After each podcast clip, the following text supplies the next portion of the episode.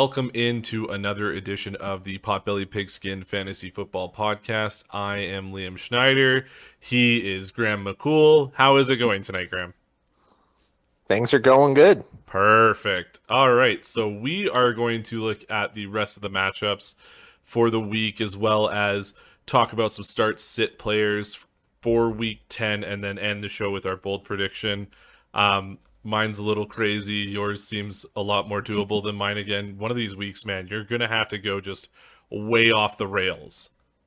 Um, just getting into some news. A lot of maintenance days for some guys. Looking at uh, Claypool, it looks like he's going to play. AJ Brown was limited. Kamara, Harrison Stevenson, both did not practice with concussions. So, I mean, that is a little bit concerning.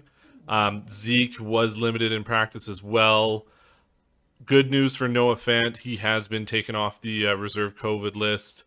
Still waiting to hear what's happening with OBJ. Um, it sounds like Davante Adams has spoken to OBJ and wants him to come to Green Bay as well. Um, and yeah, Darnold, he's on IR. He's going to be out a while. Uh, Clyde Edwards Helaire, uh, he was on the practice field uh, Kyler Murray still not practicing. Uh, Chris Carson's designated uh, to re- sorry, he's expected to return to practice. Logan Thomas is still a little bit sore. He says uh, to be determined for this week. Um, there's still no clarity on what was happening with Dalvin Cook from yesterday. Um, but yeah, other than that, it looks like it's a lot of it's a lot of maintenance days you know if your guys are out, if they're dealing with a questionable tag, you got to keep an eye on them. So make sure you're paying. Bakhtiari's back. Oh yeah, David Bakhtiari is back. So I mean, I mean, that's that's good news for the the Green Bay line. Sorry, I I I, missed your team there, Graham, again. Um, but uh, yeah, that that should only be... an all pro offensive lineman, you know. I know, and it's it's good news for for Aaron Jones and Rodgers if he plays, and it pretty much everybody that is a skilled position player on that team because he's just a an upgrade over pretty much anything on almost any team at that position. So, all right, well, uh, I mean that pretty much does it for news. Did you have anything to add? Nope. All right. Well, let's, you know what? Let's jump right into the rest of the week 10 matchups here. Um, starting with Minnesota and the Chargers. Uh, the Chargers are, uh, just looking at the Minnesota side of the ball, the Chargers are allowing the 28th most points to the quarterback, the third most to the running back, the 31st most to the wide receiver, and the fifth most to the tight end. LA is also allowing the second most rush yards to the running back. Yeah, well, I mean, I think it's it's pretty obvious to just about anyone who uh, you know listen to that who, what what way you really beat uh, the Chargers. Um, I don't think there's any secrets, and I think that uh, if you're an owner of Dalvin Cook, uh, you're probably pretty happy knowing that you got one of the best running backs in the league going up against a team that is very much beatable on the run. So I think you're definitely starting Dalvin Cook this week. I think beyond that, uh, obviously Jefferson is an every week start. Yeah. Uh, the guy's R- almost matchup, completely matchup proof at this point. Um, he does have down weeks, but his down weeks are you know seven, eight points still. Yeah, they don't sink uh, you. Yeah, I think Thielen is a bit more of a iffy start, and I know uh, I get a lot of flack for how much I uh, how much you love support Thielen. Thielen all the time, but uh, I think this is actually a week where Thielen is a bit more of a hit and miss player. I think he he I mean he obviously he's he's he's got the talent. Uh, the connection with Cousins, he could easily score 15 points this week. But I see him a lot more as a touchdown dependent receiver and uh, potentially being more in that zero to six kind of range. Yeah, and I I agree. Dalvin Cook's great start. I'm not looking to start Adam Thielen this week. Uh, you're starting Jefferson, but one one player that I do want to touch on um, is Tyler Conklin, tight end for the Minnesota Vikings. It is a plus matchup this week. He's a great streaming tight end for this week. So if you are in if you are in tight end purgatory, as they like to call it, he is somebody that you can pick up off of waiver wires in pretty much almost every league and and put him right into your starting lineup this week. Absolutely. All right, let's look at the LA side of the ball. So Minnesota is allowing the 17th most points to the quarterback, 13th most to the running back, 7th most to the wide receiver, and 29th most to the tight end. Minnesota is also allowing the 5th most rush yards to the QB. Yeah, as far as the Chargers go, um, I think that you kind of don't have a lot of surprises. Uh, everyone's starting Austin Ekeler. If you got him, you're playing him. Uh, this matches up well for wide receivers. Uh, last year uh, or last week, I was very uh, on with my Allen guess. I think he's Yeah. going to continue a bit of that uh, moving into this week, and I think we'll see a lot of passes go his way. Uh, so I think Allen's a great start. Um, I think Mike Williams is also not a bad start in this one. Minnesota's certainly beatable uh, at the wide receiver position, and uh, they've definitely been beatable deep a bit this year. So, uh, expecting that at least one or two passes are going to go deep to Williams, I think there's a good shot that uh, Herbert has a decent day, and I think uh, Williams as well. Yeah, um, I mean, there's like you said, there's not many surprises on the on the LA Chargers side of the ball, just because their their players are already so. Uh, I mean, they're well known uh, who you're starting. There's not a whole lot of streaming options, in my opinion, on that side of the ball. The thing that concerns me in regards to Mike Williams is apparently he has been dealing with a knee injury for the last few weeks, and it definitely shows considering what it, like he went off against Cleveland and then Baltimore only 3.7 points in half point PPR, uh, less than 3 against New England and then less than 7 against the against the Eagles. So um and this is like he's already had his bye too. So the concerning part about that for me is it's it doesn't look like it's getting better and there's no there's nowhere for him to rest with that knee injury. So I'm I'm a little bit worried about him for the rest of the year. You know, I've I've I've heard whispers about the knee injury, but he seems to be practicing. He doesn't seem to be operating with much of a designation or anything, which to me is encouraging. If you've got a knee injury, you tend to miss a couple of days practice early in the week, uh, leading into games. He's not doing that, so I think it is entirely possible that some of this is just Williams.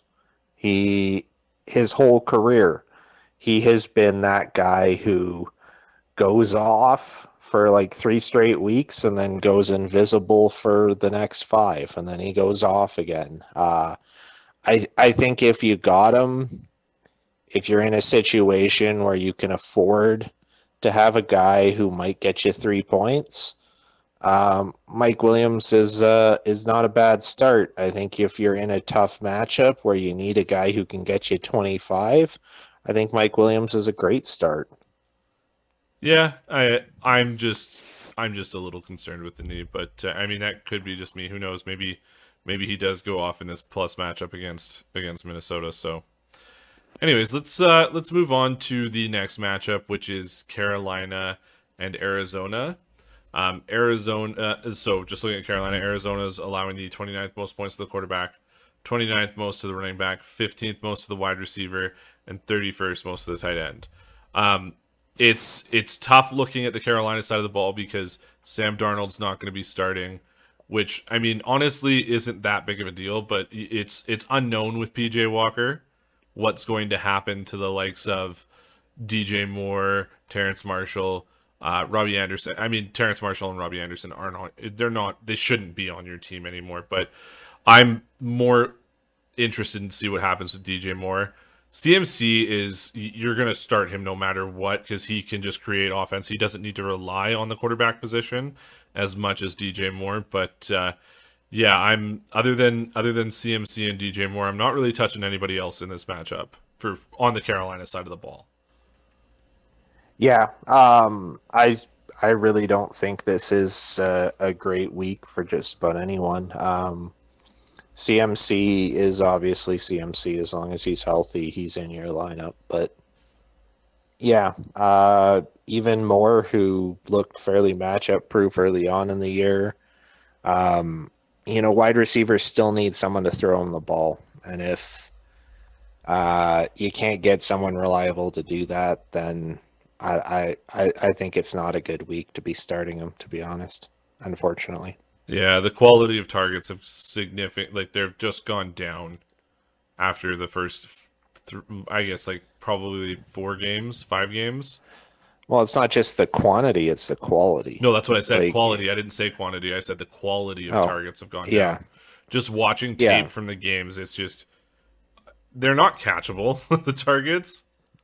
Like he occasionally makes a catch that looks almost impossible but uh, a lot of the times there's just there's there it, it can't be helped. Like there's no he's in a lose lose situation essentially. So well, and he's he's not a he's not a, a big guy. Like I think he's about six feet, but yeah, he he's not.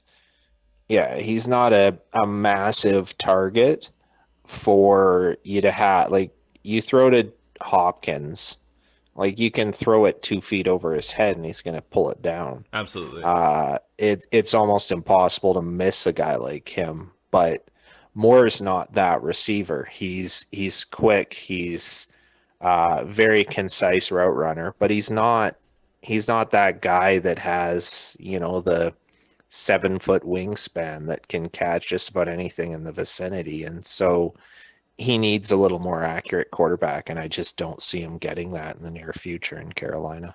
Yeah, it's funny because you actually watch DJ Moore's college tape, and a lot of a lot of the cat the passes he was catching in college were terrible targets as well. But obviously, just different kind of defense, different kind of athlete you're going up against in the NFL. So, I mean, it's it's it's again not a great situation for him. All right, let's take a look at the Arizona side of the ball. Carolina is aligned at 27th most points to the quarterback, 26th the most points to the running back, 28th most points to the wide receiver, and 19th most points to the tight end. If Kyler's if Kyler's back and he's healthy, you're starting him. I think James Conner with Edmonds out is an auto start. I think James Conner actually might be an every week start from now on. Um, Eno Benjamin is apparently going to get worked into the offense a little bit, so he could be he could be a flex dart throw. I mean, even a DFS play. So, I, and he actually looked pretty good last week watching the game. He he looked like he eh, he looked almost Darren Sproles esque in my opinion. So I, I mean, if they if they involve him, there could be some value there. And uh, just Zach Ertz, uh, I mean, he's he's not a terrible start, but I mean, if, if you have him and you're not confident in anything that you see on the wire, I have no issue throwing Zach Ertz into your lineup. Well, with Zach Ertz, you definitely get the talent. Uh, this game will be interesting to see. It's, it's. I mean, Carolina has slipped a little bit defensively, but they're still a fantastic defense. And I think this is a game where, and I know I am very much against the grain on this, but I think James Conner is not the truth moving forward. I think he had a I think he had a phenomenal game and I don't think anyone's going to argue, you know, you look back at his start in Pittsburgh, he's he's a very talented back but he's not a 20 touch guy. No, but that's the I, thing that they're doing in Arizona. They're not giving him 20 touches. The only yeah, and the I, only time that he had th- 20 touches was last week when Edmonds got hurt, right? Yeah, and this week Edmonds is hurt again. And I think there's a solid possibility that Conner touches the ball 10 times in the first half and then leaves the game. Um, like you just can't feed the guy. Like I don't know if it's this week or next week, but I said it for years when he was in Pittsburgh. Make him a 10 or 15 touch guy and you'll get great production. If you go above that, you get a game or two and he's injured. And I think you're going to see that again this year and it's unfortunate.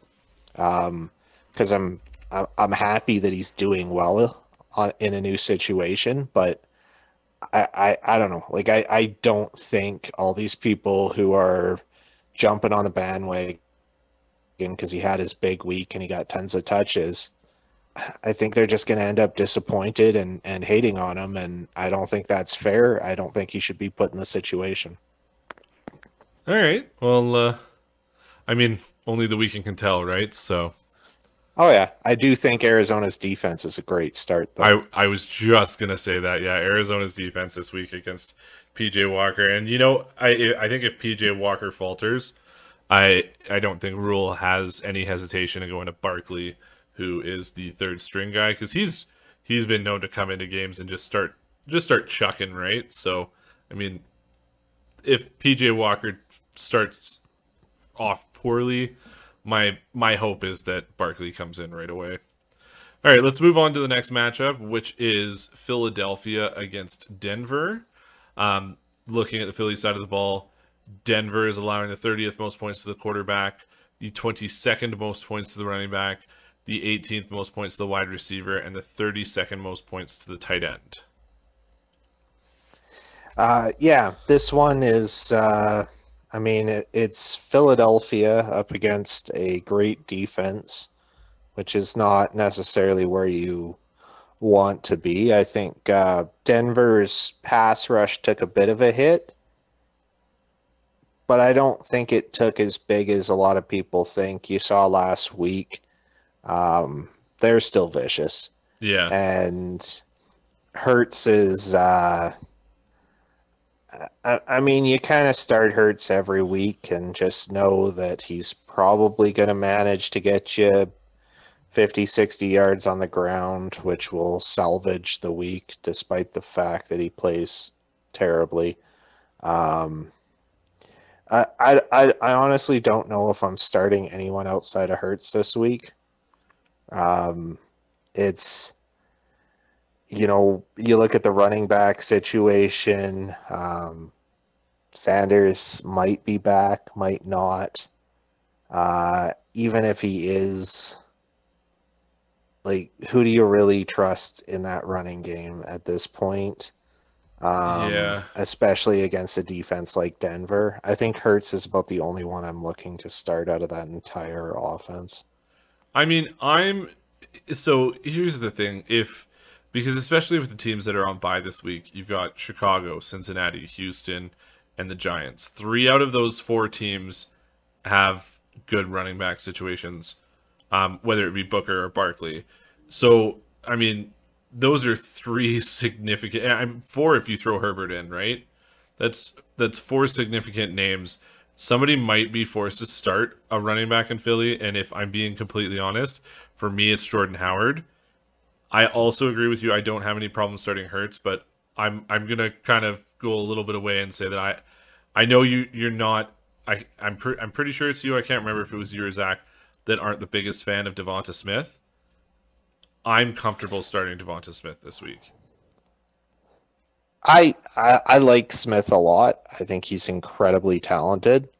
I think he's got a terrible quarterback situation, yeah. and I think he's um, even in plus matchups, he can go for a goose egg because he's got a terrible quarterback situation. Um, it's it's so hard to trust guys like that. Um, and it's nothing against him.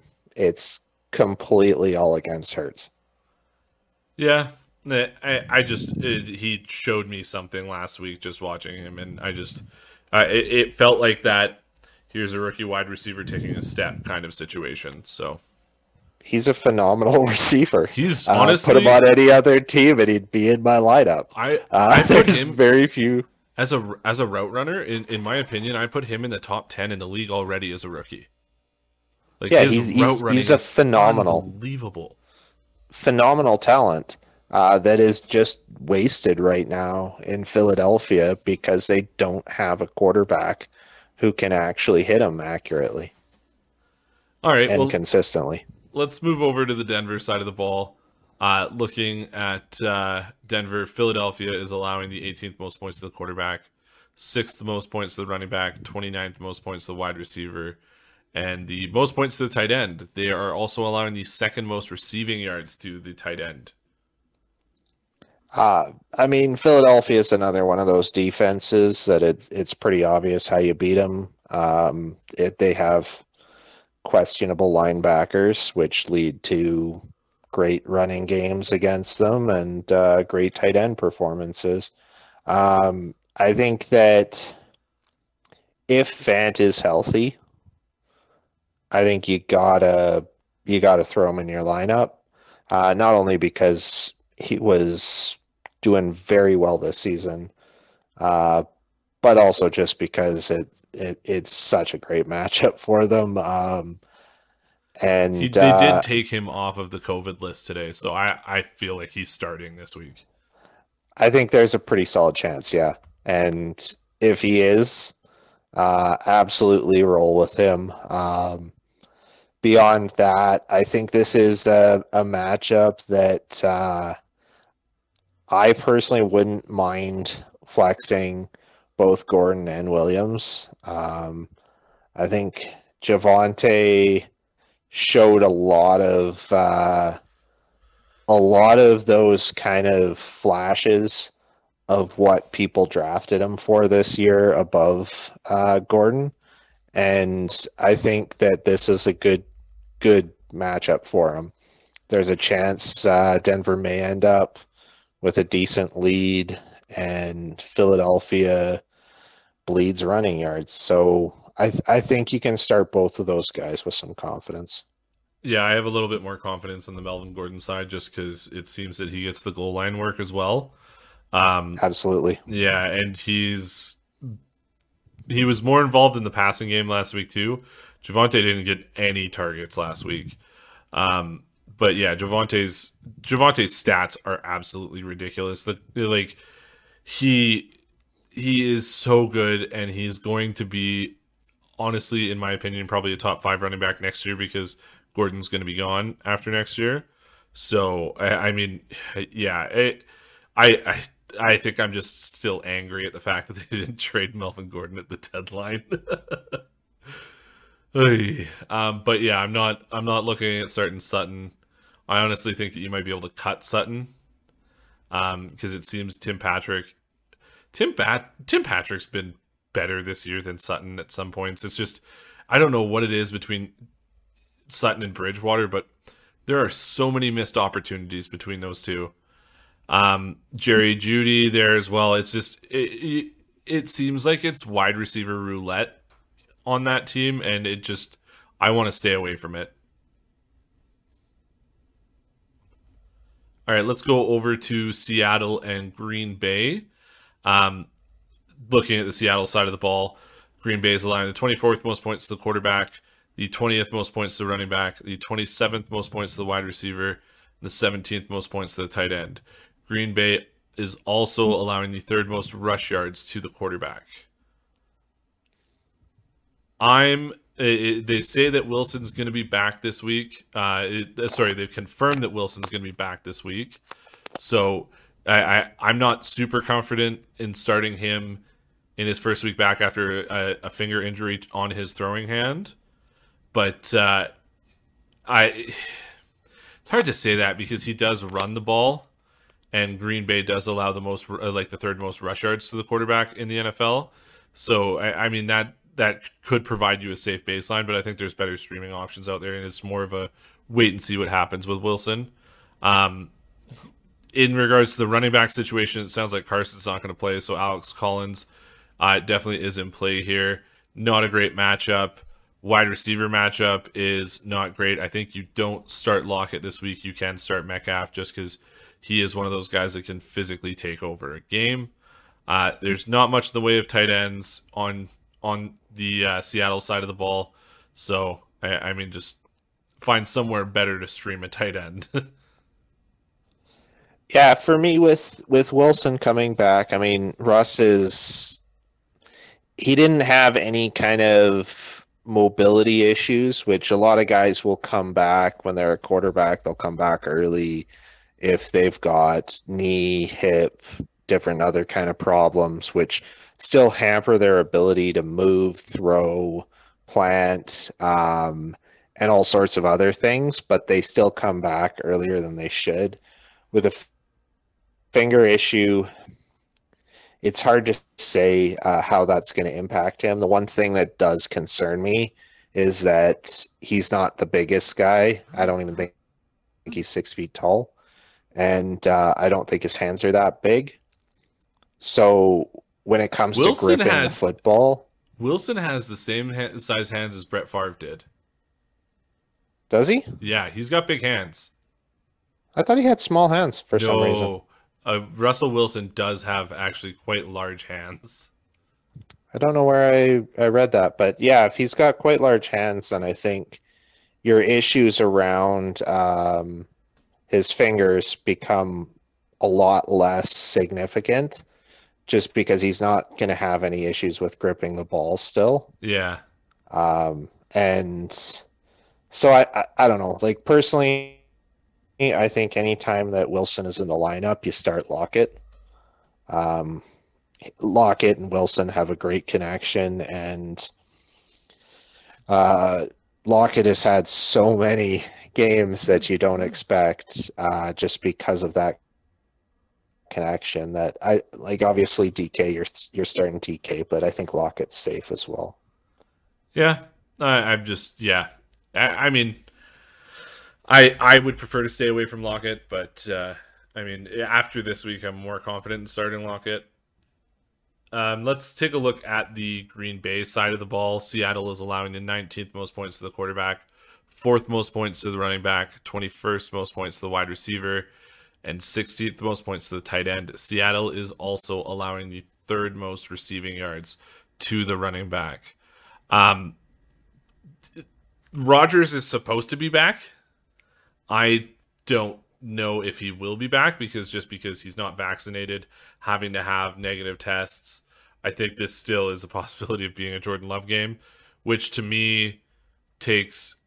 I mean, you're starting Aaron Jones, but it you're not expecting him to have the Aaron Jones type of week that he would have against Seattle if Aaron Rodgers was playing. Um, Adams, you're always starting Adams.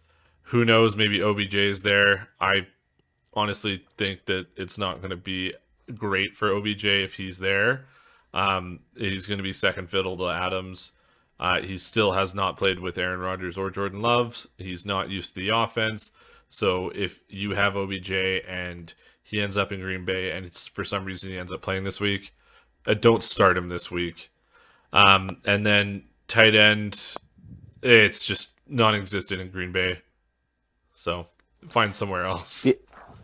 Yeah, and and I think OBJ, regardless of where he ends up, don't start him this week. Uh, yeah, they do decide to roll him onto a field. It'll just be for a couple of plays, a couple simple things.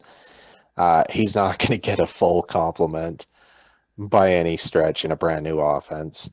Um, Rodgers, I think it, with COVID, they always seem to think uh, they'll be back right away, and I think it's more of a hope and pray thing. Um, he might get two negative tests back. He might not. Uh, I wouldn't invest all my hopes and dreams into the idea of him being back.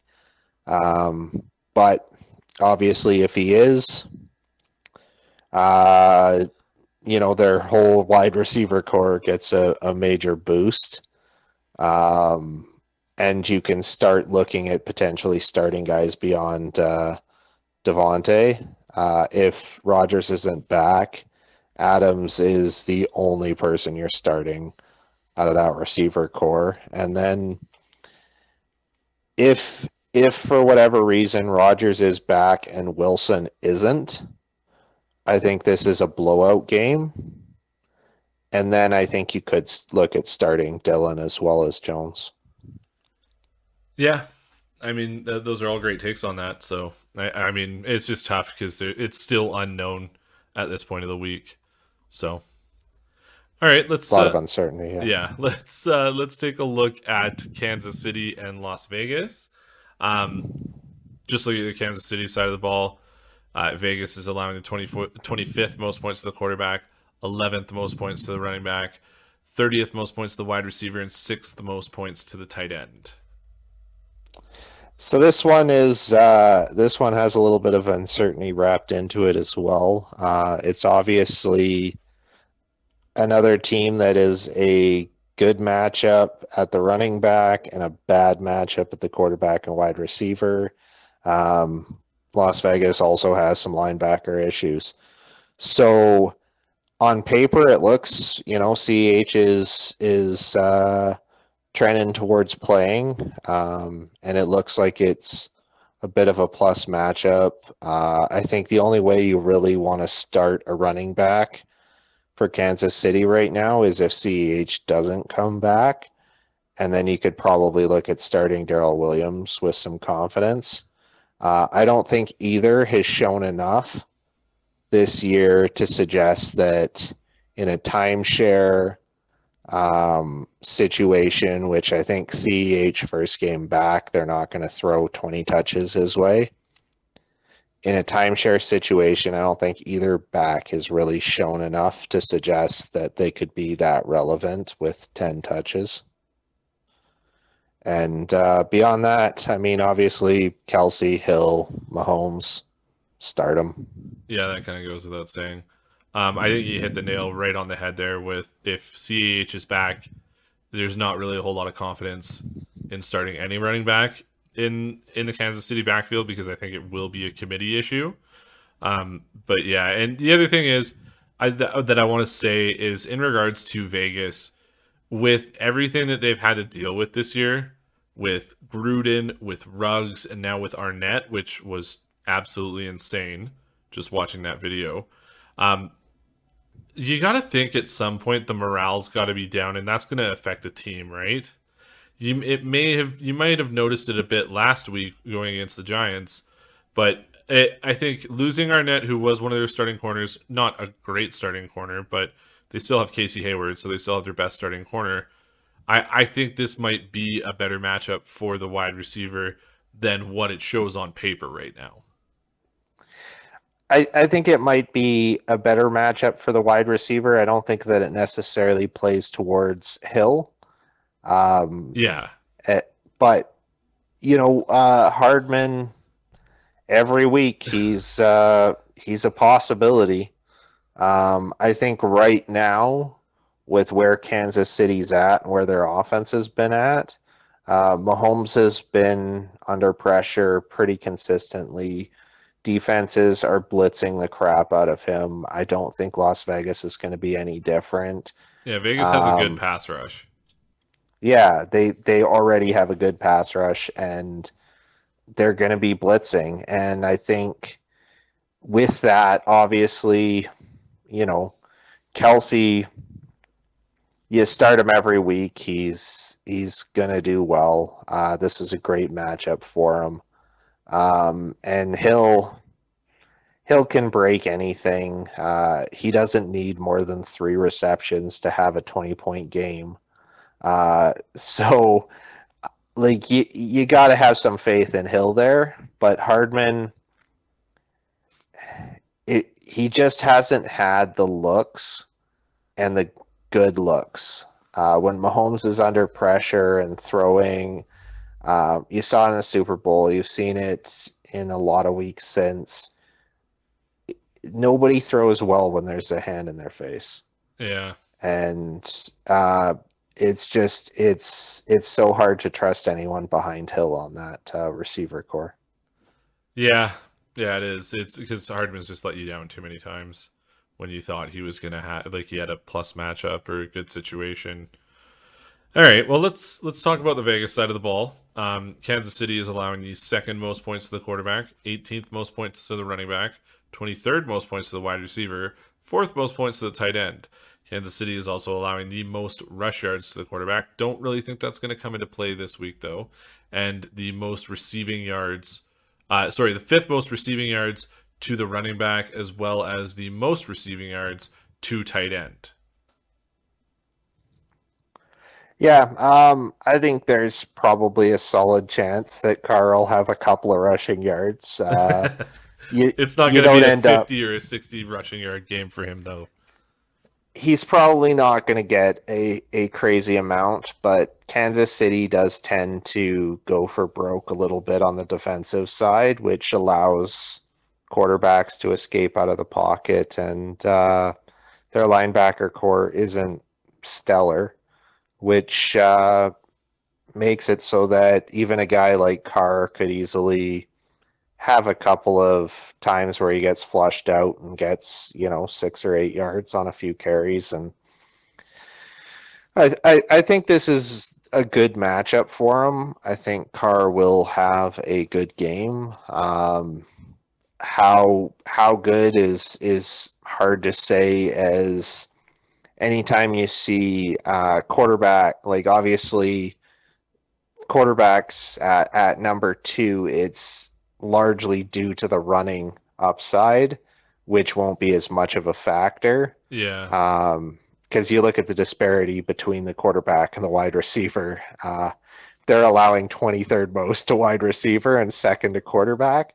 A lot of that is Is gained the in rushing. the running. yeah. Um, and so I don't think that plays as much into Carr, and I don't think it's as favorable of a matchup as people think. But Carr's been good all year. I think he'll get some running yards, and I think he'll have a fine enough game. Um, he certainly has the tight end to, you know, exploit a very easy to exploit uh, defense at the tight end. So I think Waller's going to go absolutely off in this one. Um, I think there's a good chance you end up with Drake getting a couple of passes out of the backfield and having a decent week. Yeah, and just to add on, like I remember a time at this year, and yeah, it is it is easy to poke fun at Kansas City with their record being the way it is, and them not being like them not looking like the Kansas City of old. But I remember a time this year where Kansas City's defense was like in the bottom, like allowing. I think it was like the most points to the quarterback, the fifth most points to the running back, the third most points to the wide receiver, and then like the sixth most points to the tight end.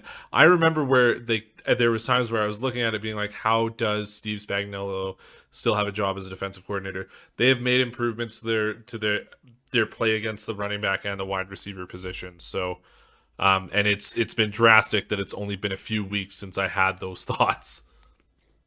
They they've definitely made strides, and um, I, I mean they're I think they're even coming up in points to the quarterback. It's just they were so they had so many points scored against them at the quarterback Yeah. that it'll take a while for that number to really not look awful.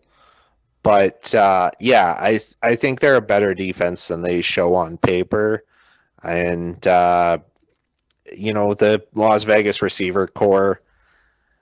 Renfrow's Renfrow's a very good receiver. He's not great, and uh, when he's your number one guy, I don't think that's a, a huge confidence factor. And they they just they don't have anything really elite to throw to other than you other than at tight end. Um, Oh, didn't you hear they signed DeSean Jackson? Come on. yes, um, and I think he is. Uh, washed.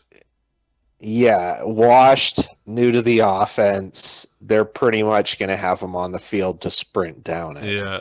and then off to the sideline. Um, After he pulls a hammy. yeah, I, mean, they'll have him on, you know, every once in a while to sprint as fast as he can, uh, mostly probably as like a deep decoy for something else shorter to Waller to pull a safety. Yeah. Uh, I don't I don't see DeSean having any real impact in this game. No. And uh, It's hard to see any receiver Yeah. having an impact. no. Yeah, I think it's going to be mostly. I, I think Drake Waller, Jacobs if he's healthy. That's about it for me. Yeah. All right, well, let's move on to the Monday Nighter, which is the Rams versus the 49ers. Uh, looking at the Rams, San Francisco is allowing the third most points to the quarterback, the 12th most points to the running back, the 24th most points to the wide receiver, and the 24th most points to the tight end. San Francisco is also allowing the second most rush yards to the quarterback, but again, I, this isn't something that's going to come into play for for Stafford. He's not a rushing guy, um, so I, I mean he's he's still going to be able to throw like the disparity that we were talking about in the match, the last matchup.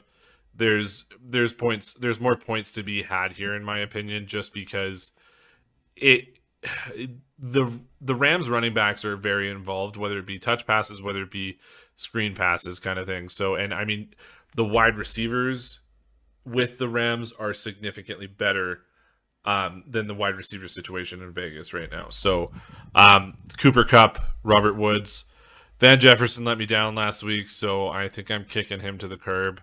Um, but and and also never ever start Tyler Higbee. So I'm just going to say that now before you make any kind of Higbee joke. Why you got to steal my thunder? I'm sorry. Um, I just I needed to put I needed to just kill that right there and not have it come up. Fair enough. Uh, yeah, I think while, while I am, you know, perfectly willing to bet on Derek Carr running for 30 yards, uh, I don't think Stafford's running for anything but a cheeseburger. um, but uh, yeah, I think that uh, I, I, think obviously Henderson is is a fantastic start. Kupp Woods, if you got him, get him in there. Uh, I think this is a great matchup for him. I think that uh, you're going to see a lot of points put up by all four of those guys. Yeah, it's it's pretty easy just to slot all those guys into your lineup for this week. All right, um, yeah. let's go over to the San Francisco side of the ball. Uh, the Rams are allowing the 26th most points to the quarterback, the 19th most points to the running back, the 25th most points to the wide receiver, the 12th most points to the tight end. The Rams are also allowing the fifth most pass yards. To me, I'm still not starting Jimmy G, regardless of that last stat. Um, Elijah Mitchell seems to be the back to own in San Francisco. It's not an awesome matchup, but volume is to make him relevant. Um, I want to say I, I know that you're going to completely disagree on this because we talked about it yesterday, but I think Aiyuk is a better play than Deebo this week. Um, I think Jalen Ramsey is going to be following Deebo around. The uh, the rest of the like they're going to be heavy focus on George Kittle because he is back. He looked great last week, and I think Aiyuk's going to eat because of it. Um, and, and I, I, alluded to it just a second ago. Uh, Kittle, he's going to get the focus, but he, it's still a good matchup for him, regardless. Like tight ends are not easy to play. If you have George Kittle, you're going to play him. This is a good matchup for him, and it's the difference between tight end, the top five tight ends and the rest of them. The rest of them are a dice roll. I don't think Kittle's a dice roll. You can be happy playing him. Uh, yeah, I mean Kittle's matchup proof. There's not really any point debating it. He had a uh, terrible matchup last week and went off. So he he can. Kittle is one of the rare, um, very very rare. Even throughout, there isn't another guy in the league really other than, um, you know, uh, you can make an argument for a couple of them that can really truly be put in the category that Kittle is. Uh, if he wasn't injury prone, he would be the best tight end in football. Um, nobody can block like him and contribute and can catch like him. He's he's absolutely phenomenal. And if you have him and he's healthy, play him. Doesn't matter. Uh, I don't think I, am not uh, as opposed to the idea of Aiyuk as I think you think. I am opposed to the idea that he's going to outscore Deebo for the rest of the year. um, I think those are very different things. Uh, the world is not just black and white, and it I think Aiyuk. Scenario. yes, I think Aiyuk can have a good rest of the season, and I think this is a good matchup for him. Uh, chances are they end up down and having to throw the ball a bunch. Um, I think there's a very good chance that he has a has a good game in a plus matchup as far as uh, wide receiver two on a team is, uh, you know, going to go. Uh, I think Deebo still, uh, you know, he's he's Deebo. Uh, I don't know that he's completely matchup proof. Uh, his quarterback situation definitely doesn't allow that. But I think that uh, I think he'll still have a fine enough game, and if you got him, I, as long as he's healthy and uh, looking good, I don't see why you would be hesitant to start him necessarily. Um, I think Mitchell, he's he's obviously the guy. He's obviously getting all the touches. Um, I think this one is a tough one to start them. Uh, not necessarily because the Rams are that good against the run, um, but they are they are definitely very serviceable against the run. They they they're a decent defense that way, and Mitchell hasn't gotten a ton of pass work. So my one concern really would be that if they end up down quickly in this one, how much they're going to abandon the run and look to pass a lot more. So it could be a JaMycal Hasty kind of game then. Hard to say, but at the very least, he might just be in there blocking a lot. Yeah. All right. Well, uh, that is the last matchup for the night. So why don't we head right into start sit for week 10? Who are you starting at quarterback? So my start at quarterback is Matty Ice. Um, I think that uh, this week in particular, in particular, I mean Matt Matt Ryan's looked actually quite good of late.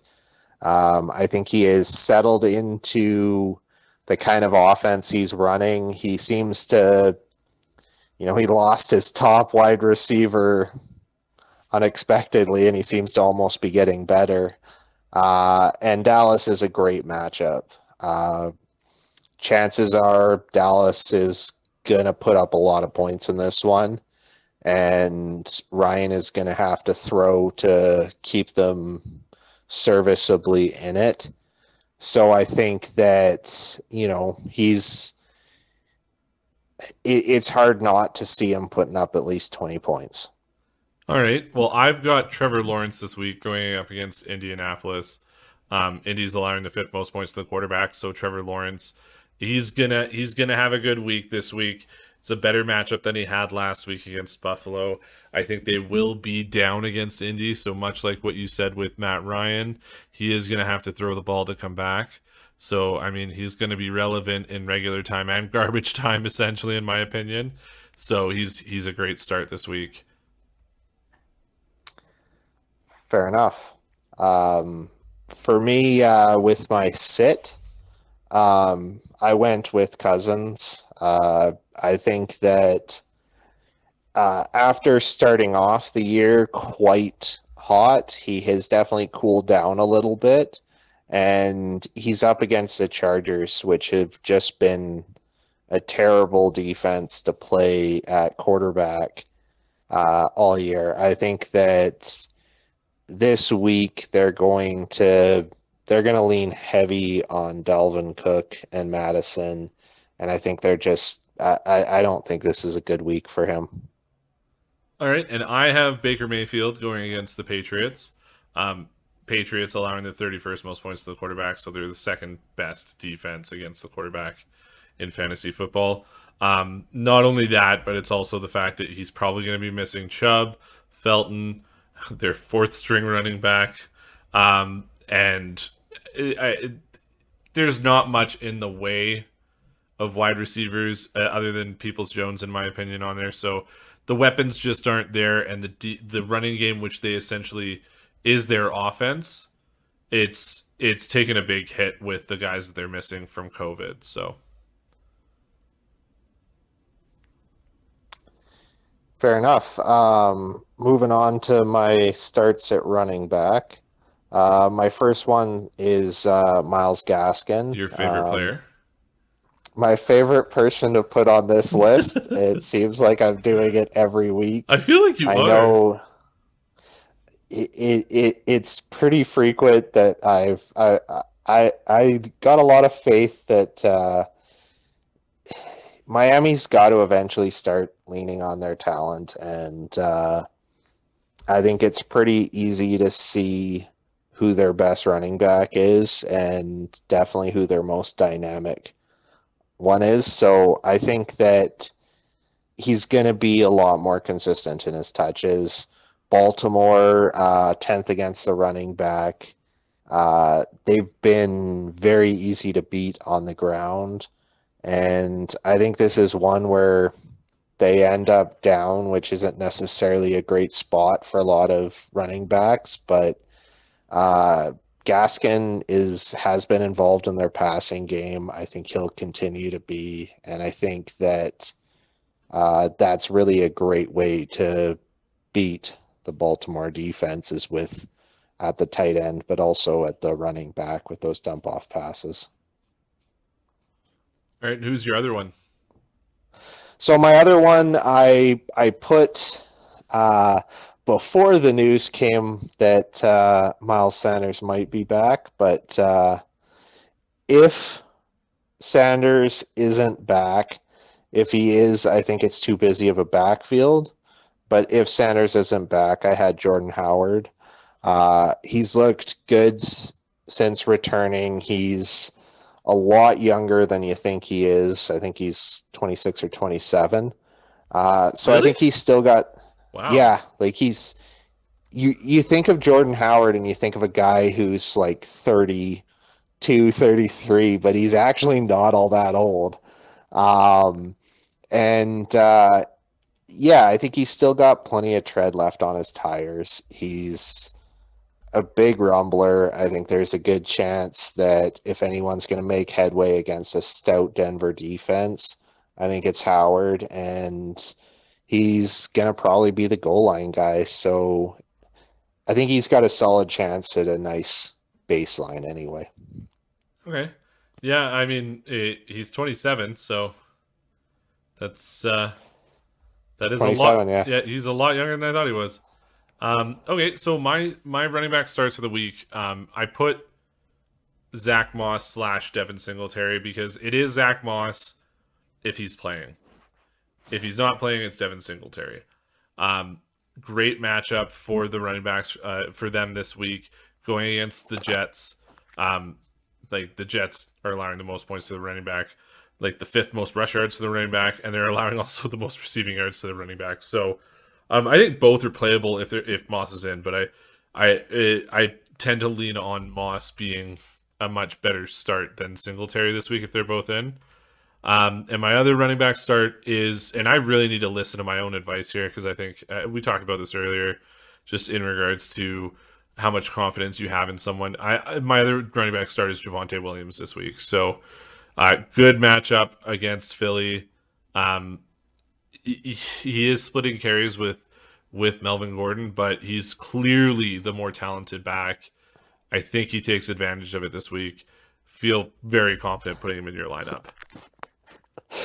See, I was I was so surprised knowing that you had him on as your sit with how much praise you were heaping on Gordon, how much hesitance here. You Well, were no, no, talking I- about Javonte. I'm but- I'm saying start Javonte. It's the fact that I'm.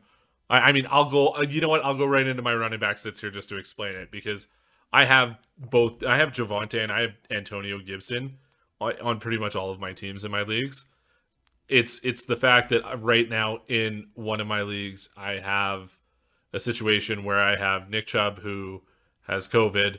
I have Joe Mixon who's on bye, and I've got Antonio Gibson and Javonte Williams. Um, and I've I feel I've like got- you should explain that this is a it's a uh, keeper league. It's a keeper league, just in case anyone's Yeah. wondering how the heck I got those guys on my team. Um, it's not like a two-team league or anything, but it was a keeper league. Um, so I've got Antonio Gibson in my starting lineup right now. What I'm saying is I need to listen to my own advice. Uh, Javonte Williams should be in my starting lineup over over Gibson. Um, just with the fact that he's hurt, he's still dealing with that stress fracture. He's split times with Patter. Uh, he split share uh, share uh, with Patterson, and there's McKissic as well. Um, it's just it's also a tough matchup against Tampa Bay. So sit him and uh, another one that I know is probably not a popular opinion, but I am sitting D'Andre Swift this week. I'm not confident in starting him. He's got a he's got a bad matchup against Pittsburgh, and I think just a, a that offense just seems so terrible. Fair enough. Um, I went with super unpopular opinions as well on my sets this week. Oh wow, um, I'm just seeing them now. Yeah, I, I don't think a lot of people are going to agree with me, but uh, my first one is uh, Michael Carter. I know he's kind of everybody's favorite uh, back half of the season running back. I think uh, Buffalo's a terrible matchup. In a full PPR league, I think he might give you enough to be serviceable this week, uh, based off the fact that there's a good chance that White's going to end up with a bunch of check down passes um, that go his way. But I don't see him getting much done against Buffalo. Um, they're just such a good defense, and I, I mean, outside of one exceptional week, I don't think he's really shown me anything to make me think that he's going to be the stud that I think a lot of people wanted him to be. Uh, my other guy, uh, which I touched on a little bit earlier when we were talking about Arizona, uh, is James Conner. Um, I don't have the faith that the world seems to have in him. He's really, I mean, he's had very good weeks. He's not had any kind of really bad down games. He's definitely had their short yardage stuff. Um, I think he's now officially a running back one. Um, you know, it's it's been a good year for him. He's had a couple of six on the season. Uh, I I don't know if he's quite that high, but I think he's top twelve. Um, but in any case, uh, yeah, he's he's been very good. There have been, I think he's only got one other game above twenty outside of obviously last week's massive blowout, but that was against San Francisco, which isn't. It, it's not. It's not a team that a lot of people brag about beating. And I think he's he's had his one big game. Um, I don't know that he's got another 30 point baseline in him. And I don't know that he can handle the kind of workload that I think people are expecting him to have moving forward. And I think this is just I I just I don't feel like this is a good week for him. Okay, and uh, just when you were saying you don't think he's that high, were you talking about in standard or PPR? I mean, obviously, I think James Conner has more appeal in standard than because he's RB six in standard. Yeah, in, in standard, he has more appeal just because he gets the touchdowns and uh, that side. I think with Edmonds gone, he's probably going to be on the field a little more and having a little more passes thrown his way. So I think um, he still has the the full PPR uh, appeal as well. But I just think this is this is not his week, and uh, yeah, I think um, obviously if you don't have a lot of great options, uh, then you might you're going to probably look his way anyway. But yeah. I wouldn't. I'd taper uh, expectations this week. Okay. Uh, who do you have for your wide receiver starts? Uh, wide receiver starts. Um, I went with uh, a couple of uh, real easy to get off waiver wire guys. Oh yeah, they are deep. Yeah, these these are these are not tough ones. Uh, we are through the first round of waiver wires, and you can probably still find these guys on just about any of them. Uh, my first one was Tre'Quan Smith. I think last week he looked like the most likely Saints receiver to do anything. And I think right now you're looking at him up against a Tennessee defense. Uh, they're they're they're not tough to beat at wide receiver, at quarterback, and that offense is going to put up points. So I think New Orleans is going to have to pass in this one, and if they are passing, I think it's going to be shorter. Where Tre'Quan Smith is a lot more viable option than some of the other guys like Callaway, um, and I mentioned it, uh, I think, yesterday that while Harris and Callaway have had more time this year to develop chemistry, uh, whether it be Hill or Siemian, um, it there hasn't been, I think, the same time for those guys with either of those quarterbacks. So I don't think he's at the same disadvantage he would be if Winston was still there. All right, and uh, I'll uh, I'll share my much less deep well, wide receiver. Starts. I might as well go with my other one. Oh yeah, sorry. I see you started talking about the two guys that you could get off the waiver wire, and I forgot that you uh, only mentioned one of them. so the second one, uh, which you can probably still get, is uh, Kalif Raymond. Uh, he is coming off a bye week. And uh, the week before that against Philly, he had zero points. so there's a lot of, uh, there's a very good chance that you're going to find him on a waiver wire. Uh, he's definitely a guy. I think he's had zero a couple times this season, but he's also had some of those like uh, 15 plus. I think he might have even had 20 in one game. Uh, he he's I mean, he's in a terrible offense and he's got a quarterback who's very inconsistent. But um, he's up against Pittsburgh. Uh, Pittsburgh is probably going to it's probably going to be a bit of a close game. Uh, but Pittsburgh is a it's they're tough to run on, and I think this one Detroit is going to have to stay in it, uh, throwing the ball and I think that really benefits uh, Raymond. And I could I could see him having uh, more of the uh, twenty side of his uh, year than the zero side. All right. Well, now as I alluded to before, my my wide receiver starts are not as deep. Um, it's Chris Godwin is is my first one going up against Washington. Washington's allowing the 14th most points, or sorry, the second most points. I was reading Tampa's line there for a sec. Um, they're allowing the second most points to the wide receiver. Obviously, great matchup. Um, Brown is still hurting. Gronk is still hurting. is going to target his guys that he likes. Happens to be Godwin and Evans. Uh, my other wide receiver start is Hollywood Brown. Now it's going into in the Thursday night matchup the the Dolphins are allowing the fifth most points to the wide receiver.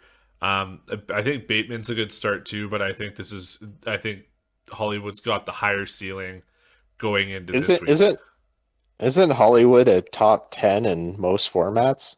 Okay, but he's a really hit or miss guy. Okay, again, you, I went so you went pretty obvious with your with your sits on the week. I think he's actually only wide receiver eight. So yeah, he's he's top ten. Um, you went really obvious with your with your uh, your sits on the week.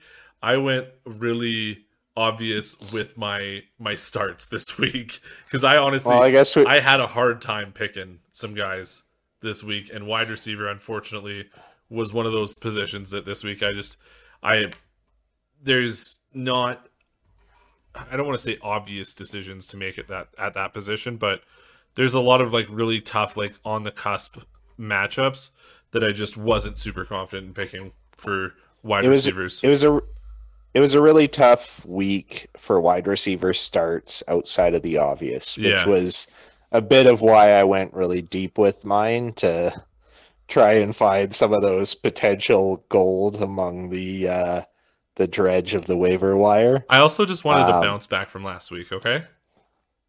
Sometimes you just need to feel pretty. Yeah, exactly. All right, fair enough. Uh, I will move on to my sits. Perfect. Uh, this week I went. Um, yeah, as Liam said, I didn't go. Uh, I didn't go horribly far from obvious, but I think I still went with uh, guys that people are putting into their lineup.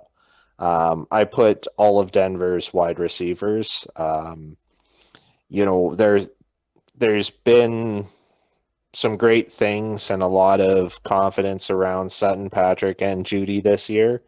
Um, and I think people are putting them in. Uh, this is definitely not the week, I think, to go with any of the three of those guys.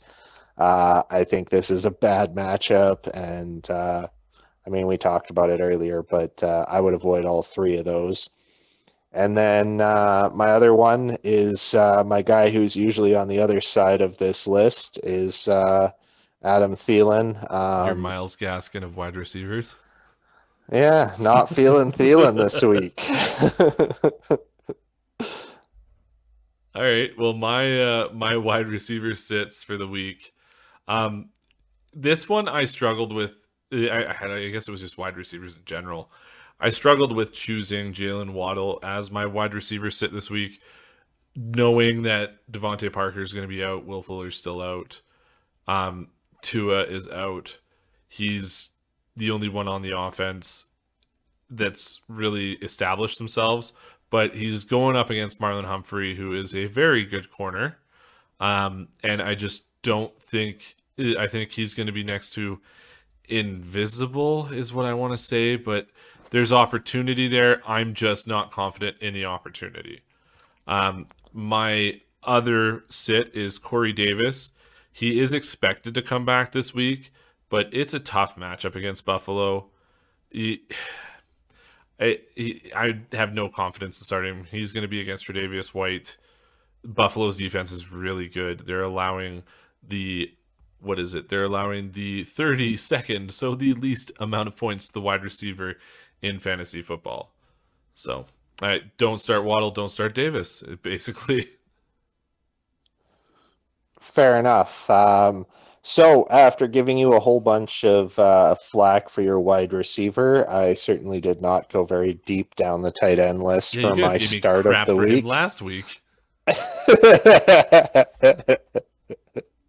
hey, it doesn't have to be fair. Apparently not. So I went with Gesicki this week. Um, But you he's know, tight uh, end three on the year. something like that. Yeah, No, he he's is he is he's tight end three on the year. is is he tight end three? He I thought he was end five. four but, uh, last week. Oh, okay. So yeah, Gesicki is uh is definitely someone that if you have him, you should be starting him regardless. But uh, uh, Baltimore's allowed the second most points to tight end. Um, out outside of if you've got you know Kelce, Kittle, Waller. If you don't have one of those three guys, um, and magically have Gesicki as well, uh, start Gesicki this week. All right, and mine is uh, obviously I went a little deeper because you guys made fun of me last week for picking Gesicki. Um, I went with Tyler Conklin. It is a good matchup against the Chargers. Um, he's he's been involved. You could feel pretty confident putting him into your lineups going into this week in, in the tight end landscape if you're obviously not having one of those guys that you mentioned and Mike Gesicki tight end three on the year. So all right. Uh, who we got sitting this week? Uh, so I put uh, Dallas Goedert. Um, I 100% I- agree I- with this. yeah, I mean, I think we alluded to it earlier, but uh, this is this is just not going to be his week. Um, Arizona or Denver is a they're just a awful defense to play as a tight end against. Um, and Goedert's not a terrible blocker, so when you're facing a team that you know rushes the quarterback very well and you're a tight end that can block oftentimes you get utilized a lot less in the passing game to begin with and then Denver is just they're they're so good against the tight end. It's it it's an awful awful matchup, and uh, I think you could pretty much throw a dart at just about any tight end and you know on the waiver wire and find something better this week. Yeah, I agree. And if uh, you hadn't got yours in first, I would have I would have been picking Goedert as well. But I think I'm making a new rule for myself that my tight end sit for the rest of the year is going to be Tyler Higbee. That's who it is this this week. Um, I had so much faith in Tyler Higbee at the start of the season. Um, I am a non-believer now, um, so I don't. Uh, I don't. I think it's Zach who calls him the Hig Beast. Yeah, he calls him the Hig Beast. He's the Hig disappointment. Um, anyways, sit Tyler. I think he's still tight end thirteen I or something with care. all the all the flack he gets. He's still doing. He's still almost a tight end one. It's just that he's almost a tight end one because he gets like five points a week. that's, he, that's legitimately it. He, the the one he had a, he had a 1.3 and a half point PPR this year, but his his best score on the year is 11.5 points in half point PPR. Yeah.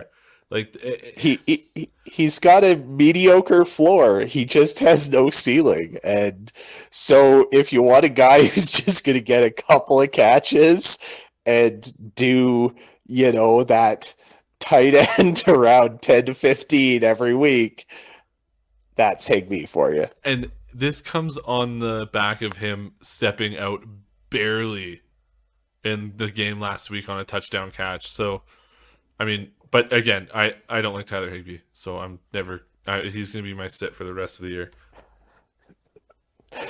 Oh, you say that now. Oh, I'm saying that for the rest of the year. I'm not even. I'm not even. I'm just going to put his name in for the rest of the year. Yeah, just every tonight, single one of the. Every single week. All right, fair enough. Uh, who you got on defense? I have the Baltimore Ravens um, going up against the going against, uh, against the Dolphins on the Thursday night game. It's one of those uh, situations where it's going to be Brissett. They're missing two of their top three wide receivers. Baltimore's got a half decent defense. I think it's going to be Gaskin's going to be the only one that's relevant. Waddle's going to get shut down, but I think you can see Brissett turning the ball over. It, I think there's going to be a couple turnovers by Brissett, and I mean you're probably game on just about anybody else too. So I think they're they're a great start. Fair enough. Uh, I went with Indy in this one. Uh, I know I, they're they're definitely not the uh, deepest uh, choice again. Um, I think they're top ten defense this year, and on not a lot of waiver wires. But if you happen to get lucky enough to to pick them up this week, I mean, Lawrence has been a turnover machine. Um, Indy's pass rush has looked really good of late. Um, I think there's a good chance that Lawrence finds himself on his back quite a few times in this one and probably turns the ball over at least once or twice and possibly for a touchdown. So I think Indy's a, a very good play. You you don't think that uh, Trevor Lawrence and Blake Bortles are the same person, do you? I do not. I think that I think that Lawrence will also end up with a decent enough game. Yeah, um, it's just everything you were didn't saying, have him. Everything you were saying just made me think of the Blake Bortles days. You know. Well, I, I look at Lawrence as um, a little more of a Jameis Winston in training uh, at this point in his career. Um, he definitely throws the picks, but he throws the touchdowns to make up for it. And uh, he's got some rushing upside. Uh, I think that I think he'll have a fine enough game. I don't think he's going to get you five points, and Indy's going to end up with thirty. But uh, I think this is one of those games where it's not hard to see avenues of success, and I think Indy's got uh, as close to a good uh, floor as defenses can really get this year. Uh, e- even elite defenses like Buffalo uh, you know, you look at them last week against Jacksonville.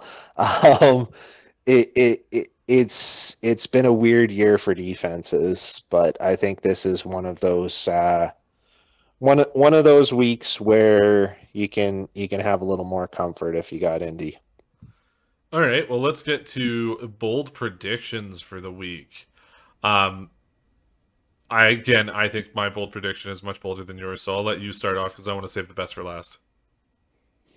Okay, uh, so and I also still think mine. also because I'm I'm a little bit hurt by mine because I didn't get mine anywhere and waivers this week. it definitely makes it a lot less fun when uh, you you find yourself almost cheering for other people. Yeah. But uh, so so for this one, um, I went with uh, CeeDee Lamb and Amari Cooper as both being top eight wide receivers across the week. Um, while I realize this isn't uh, the boldest of predictions, I don't think the two of them have been top 12 at all this year. Together, yeah. Um, together, uh, it's generally been one or the other. Uh, so I think that looking at the two of them being in that top eight category uh, requires both of them really going off. Uh, but I think uh, I mentioned it la- yesterday. Uh, I think Dallas is going to have a revenge game coming back from what was a unbelievably disappointing performance from them offensively last Yeah. week. I think Dak is going to have a chip on his shoulder. I think it's not hard to see this being a game where he throws for 300, potentially 400 plus yards. And uh, I think Amari and uh, CeeDee are going to go off as a result. All right, and uh, by no means am I saying that yours isn't bold. It is a bold prediction. It's just I think mine is as bold as my Jordan Akins one last week, but I feel is has so much more of a chance of coming true. And that prediction is that D'Onta Foreman is going to be the number one back in Tennessee and will be a top 12 running back rest of season. He looked like the best back in the backfield for Tennessee last week. Um, we talked about it yesterday. I thought when watching it, I was like, uh, how, like how is Derrick Henry there when he's got a broken foot and it happened to be Foreman? Um, Peterson is over the hill. McNichols is not built to be a, a, a three down or even a, a, a one and two down back. They're looking to have that that guy that they can rely on for that first and second down, like they had with Henry, and I think Foreman is the closest thing they have to it on their roster. So, and I'm also mad Yeah, because you got him off of waivers in our league, and I wanted him. You, you, you got to pony up money sometimes. I thought Uh, I thought it was so far out that I thought I ponied up three or four more dollars more than I would have had to. Yeah, well, I I knew you were uh, high on him, and I thought, well, if I want this guy, I'm gonna have to actually pay for him. Yeah. So I did. Um, I think after uh, last week, and I I agreed with everything you said yesterday. Uh, I think Foreman definitely looked like the the best option. He's in a he's on a team that likes to that likes to run. Uh, I think his run style very much suits Tennessee. I think they're so much better of a, a landing spot for him than a lot of places he's been before. I think he's had some time off. Uh, he's gonna have you know fresh wheels, uh, and and yeah, I I think Mc, McNichols isn't a threat at all. I think he has less carries um, on the entire season than um, I think Peterson had last game. Um, it's it's not really a threat at all with him. I think Peterson will still get carries, um, but I think it's it's wide open for Foreman to take this um, role, and if he is to be the featured back, uh, that's such a great offense to be the featured back in, and uh, I think it's very easy to see him with an avenue to being a a big contributor. All right. Well, that uh, that pretty much wraps it up for tonight. Um, again, don't forget to subscribe if you're listening to us on YouTube. Uh, subscribe to the channel. You can also listen to us on Spotify and Apple Podcasts. If you do have any questions, feel free to shoot us an email at potbellypigskinfantasyfootball at gmail.com. All right, and we will be back again next week. Hopefully, we have Zach again with us next week. We will see, but uh, good luck to everyone this week, and hopefully, everybody gets a win. Cheers. All right, bye.